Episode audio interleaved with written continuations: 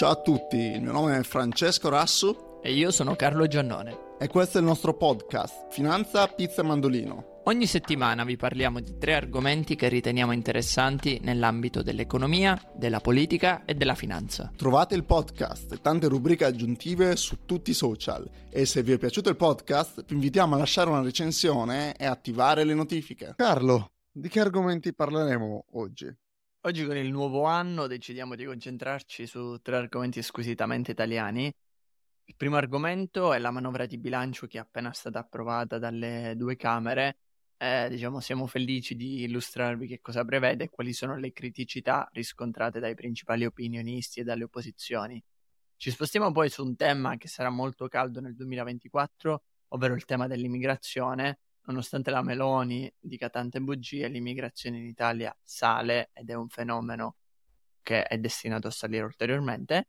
In ultimo parliamo di economia e mercati sempre in Italia e ci concentriamo su un prodotto che probabilmente avrete visto sulle vostre tavole a Natale, ovvero lo spumante, che sta diventando un prodotto d'eccellenza per l'Italia e sta superando in quantità lo champagne. Frati, direi subito di iniziare dalla prima notizia, ovvero la manovra di bilancio, se puoi spiegare ai nostri ascoltatori in primis che cos'è una manovra di bilancio e in secundis che cosa prevede la manovra di bilancio voluta dal governo Meloni. Allora, uh, in primo luogo, cos'è la manovra di bilancio? La manovra di bilancio semplicemente è la legge con la quale viene approvato il bilancio dello Stato e viene fatta annualmente. Poi, uh, per chi vuole più tagli, uh, Wikipedia ha sempre molto a riguardo uh, sull'approvazione, mentre quello che ci interessa veramente, ovvero cosa contiene la manovra di bilancio quest'anno. Semplicemente, diciamo, ci sono tutti quei capostipiti, quei temi che il governo Meloni ha così tanto a cuore, ovvero da una parte abbiamo il taglio del cuneo fiscale, riduzione dell'IRPEF del 7% per redditi annuali sotto i 25.000 euro, che però questa riduzione si appiattisce fino a diventare eh, zero con, per la fascia sopra i 35.000 euro. Però questa misura va, va menzionata solo per il 2024, quindi si parla di una cosa temporanea. Poi abbiamo un nuovo cambio sulle pensioni, quota 103, il ritorno ai requisiti di minimo di 62 anni di età e 41 anni di contributi per la pensione. Poi abbiamo misure sul lavoro, come la detassazione delle assunzioni a tempo indeterminato, eh, con incremento per particolari categorie come donne disoccupate, madri, giovani ed ex beneficiari del reddito di cittadinanza, eh, fondi per le famiglie ehm, e poi abbiamo dal punto di vista del sistema sanitario nazionale, rinfinanziamento con 240 eh, milioni di euro per il 2025 e 340 milioni per il 2026. Ma sembra che la Meloni non abbia, eh, abbia abbassato le tasse su tutta la linea. Detto ciò, questo non è il caso. Infatti, eh, cedolare secca utilizzata eh, da tantissime persone che hanno una seconda casa per affittarla, ora passa al 26% per, eh, per il secondo immobile, quindi un aumento significativo dal 21% precedente.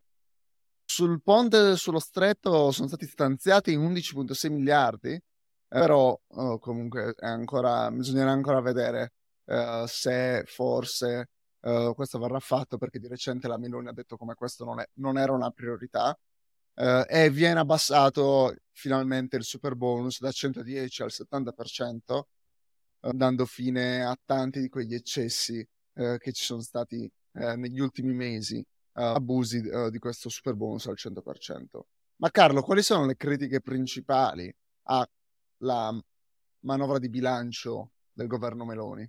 Sì, allora diciamo che le opposizioni, Confindustria, i sindacati si sono spesi, come in realtà fanno con ogni governo, nel criticare aspramente la manovra di bilancio approvata dal governo Meloni. In primis è stato, diciamo, il deputato di Italia Viva Marattin che ha spiegato molto bene come la riforma dell'IRPEF non sia una riforma così rivoluzionaria e sia anche pensata male. Perché se superi, se non sbaglio, i 2.000-2.500 euro al mese, essenzialmente sei considerato ricco da questa manovra. Come funziona? Funziona che al momento con la nuova riforma IRPEF, se superi anche solo di un euro i 35.000 lordi, non hai più diritto allo sconto di 6 punti del cuneo contributivo e quindi il tuo imponibile IRPEF sale di 1100 euro e quindi andrai a perdere circa 70 euro al mese. Cosa significa? Significa che se io sono un libro professionista è abbastanza ovvio che andrò a dichiarare un po' meno di 35.000 di modo da rientrare in quello che è lo scaglione, diciamo, che mi permette di avere una decontribuzione e quindi di avere un, uh, un maggiore beneficio fiscale. La seconda grande critica per questa manovra di bilancio è che la Meloni ha detto che è stata finanziata principalmente con tagli alla spesa pubblica. Questa però è una bugia perché è stata finanziata principalmente ricorrendo ad altro debito. Sappiamo come l'Italia abbia un debito pubblico molto alto e in questo momento paradossalmente può approfittare del debito pubblico perché l'inflazione è molto alta, quindi il valore reale del debito è minore. Però ovviamente questa può diventare una trappola nel lungo termine e una bomba esplosiva. Non c'è nessun provvedimento strutturale, solo l'8% dei fondi sono destinati ad investimenti, quindi la maggior parte delle misure non sono misure progressive, cioè misure che stimolano l'economia, ma sono misure più assistenzialiste o continuazioni di riforme. Abbiamo detto che ad esempio la riforma dell'IRPEF varrà solo per il 2024 ed è la stessa che era già stata approvata l'anno prima.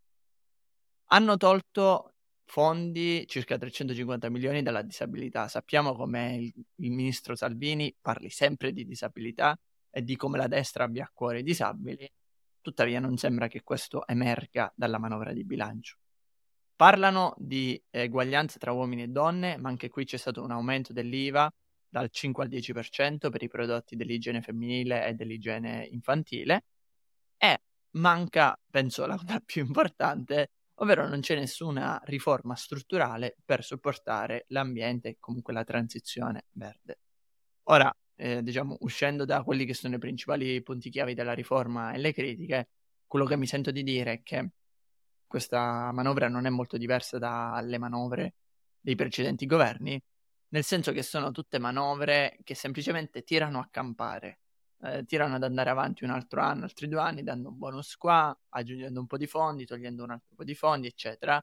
Quello che però manca, che è mancato alla Meloni, che è mancato a Letta, che è mancato qualsiasi governo da quando penso sono nato, è una visione di lungo termine. Se penso, non lo so, a Berlusconi piuttosto che ad altri primi ministri, nel bene e nel male, cercavano di dare una definizione all'Italia, cioè cercavano di dire ok, per i prossimi 5 anni, 10 anni, voglio che l'Italia si concentri su questi temi o spinga su questi temi. Quello che sembra mancare al governo Meloni è esattamente questo, cioè non c'è un'idea chiara di cosa l'Italia voglia diventare nel 2030, nel 2040, ma c'è più un'idea, ok, che cosa dobbiamo dare agli elettori per farci votare alle europee o per farci votare alle prossime politiche nazionali ed è proprio quello sbagliato ed è secondo me la principale differenza, diciamo la principale virtù che il governo Draghi aveva, ovvero se vi ricordate era un governo che già iniziava a pensare nel lungo termine alla transizione ecologica, alla digitalizzazione della pubblica amministrazione, tutte cose che nel governo Meloni purtroppo mancano. Ma i problemi per il governo Meloni non finiscono qui. Un'altra delle grandi bugie del Presidente del Consiglio è stata relativa all'immigrazione. Fra che cosa sta succedendo con l'immigrazione in Italia e perché è diventata una delle principali paure per gli italiani nel 2023. Sì, assolutamente. Come sappiamo bene, l'immigrazione è uno dei temi molto cari agli italiani e cari in verità a europei in questo momento. Ciò che sta succedendo è il seguente, che nonostante eh, cosiddette dichiarazioni del governo Meloni, del cambio di passo eh, nel 2023 eh, per combattere l'immigrazione clandestina, è successo l'opposto, con un aumento del 50% degli arrivi di migranti in Italia rispetto all'anno precedente. Questo possiamo collegarlo alla crisi economica e politica in Tunisia, e in generale questo ci ricorda ancora una volta come non ci sia in Europa un modo equo di dividere questa popolazione di richiedenti asilo che arrivano in Italia, in Spagna, in Grecia, tra gli altri paesi dell'Unione Europea, o meglio, non c'è una volontà forte. Mm, permettimi di aggiungere, Fra, anche il fatto che cioè, c'è una crisi, ma è una crisi, diciamo, che è più nella stampa, cioè una crisi di percezione che altro, perché sì, il numero di migranti sbarcati sembra un numero enorme, ma in realtà è una goccia nell'oceano e non c'è il rischio, come tanti giornali stranieri dicano, che l'Africa si sposterà in Europa, perché ovviamente una minima parte di persone decide di spostarsi, la gran parte delle persone ha delle radici in Africa o comunque l'emigrazione sta diminuendo sempre di più perché si sta diffondendo l'imprenditoria, si sta diffondendo il concetto di Stato e di governo in ciascun paese africano, quindi è comunque un problema più percepito che altro, ma è un problema fortemente percepito perché? Perché no, mancando l'integrazione, tutte queste persone, spesso e volentieri, magari non apportano un contributo all'economia o agli investimenti del paese. Cioè, se prendiamo, se, eh, se portiamo in Italia non un ingegnere aerospaziale, ma magari una persona che non ha mai lavorato, c'è il rischio che questa persona non trovi lavoro neanche in Italia e che quindi venga attratta dalle maglie della delinquenza. E ovviamente questo che cosa determinerà? Determinerà l'associazione da parte degli italiani dei migranti al crimine e quindi una percezione di minore sicurezza e una percezione di ostilità nei confronti dell'immigrazione. Assolutamente. Detto ciò, come ho detto, eh, sarà chiave il ruolo dell'Europa con il patto eh, sui migranti eh, che è stato raggiunto eh, e bisognerà capire se si riuscirà a ottenere questa distribuzione più equa dei richiedenti d'asilo all'interno dell'Unione Europea. Eh, detto ciò, questo ci rimanda a un altro tema che c'è sempre mo- molto caro, uh, il fatto che sì, da una parte pensiamo ai cosiddetti eh, migranti economici, uh, diciamo, uh, con meno qualificazioni, dall'altra ci sono tutti quei migranti economici qualificati che vengono nel nostro paese e sono costretti ad andarsene per tutti gli ostacoli della burocrazia che gli rendono la vita terribilmente difficile. Eh, ricordiamo un esempio che a me piace fare sempre, quello quanto sia facile, per esempio, andare a lavorare in Canada, negli Emirati Arabi Uniti, versus in Italia che nonostante la, comunque per lavorare in Italia serva l'italiano, ci sono così tante precondizioni, eh, la burocrazia cerca in tutti i modi di metterti i bastoni tra le ruote se non sei cittadino europeo.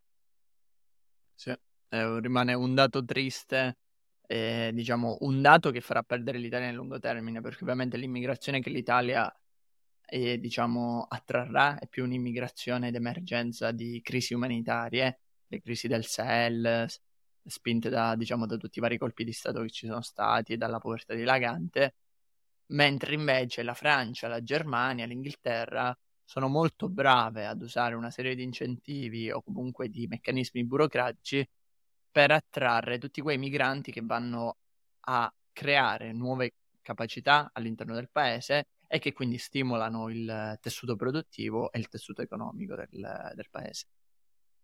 Esattamente, esattamente. Ma tornando a un argomento più light e connesso a questo nostro nuovo anno, eh, la Coldiretti ci informa che quest'anno gli spumanti italiani hanno battuto lo, sma- lo champagne 3 a 1 in quantità.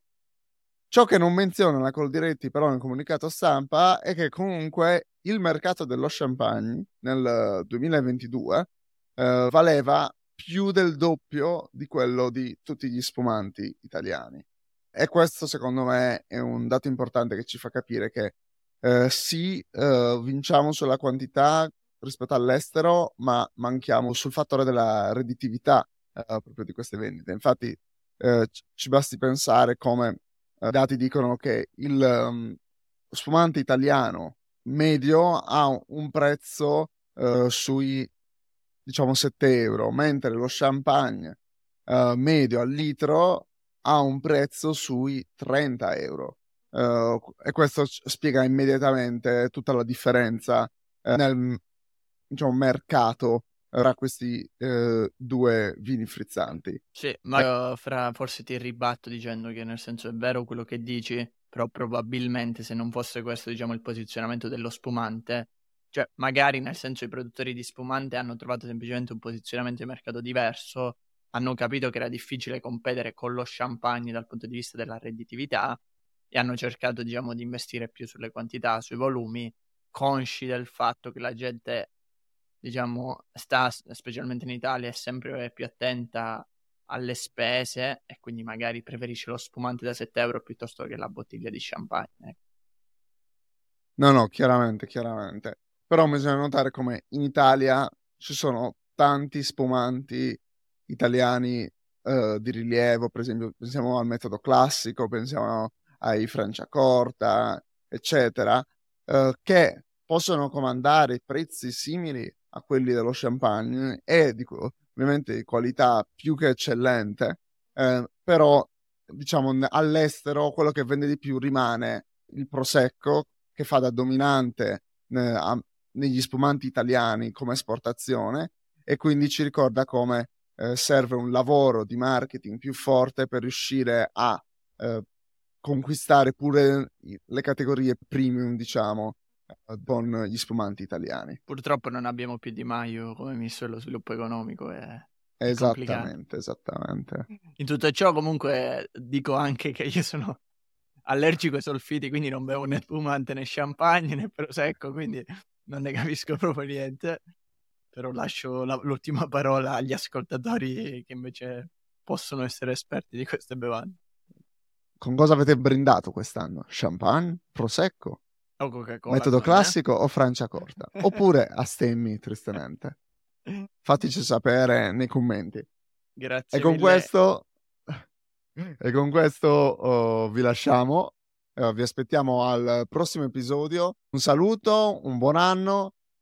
E seguiteci su tutti i social, fateci sapere cosa ne pensate. E, eh, grazie mille, alla prossima. Grazie mille.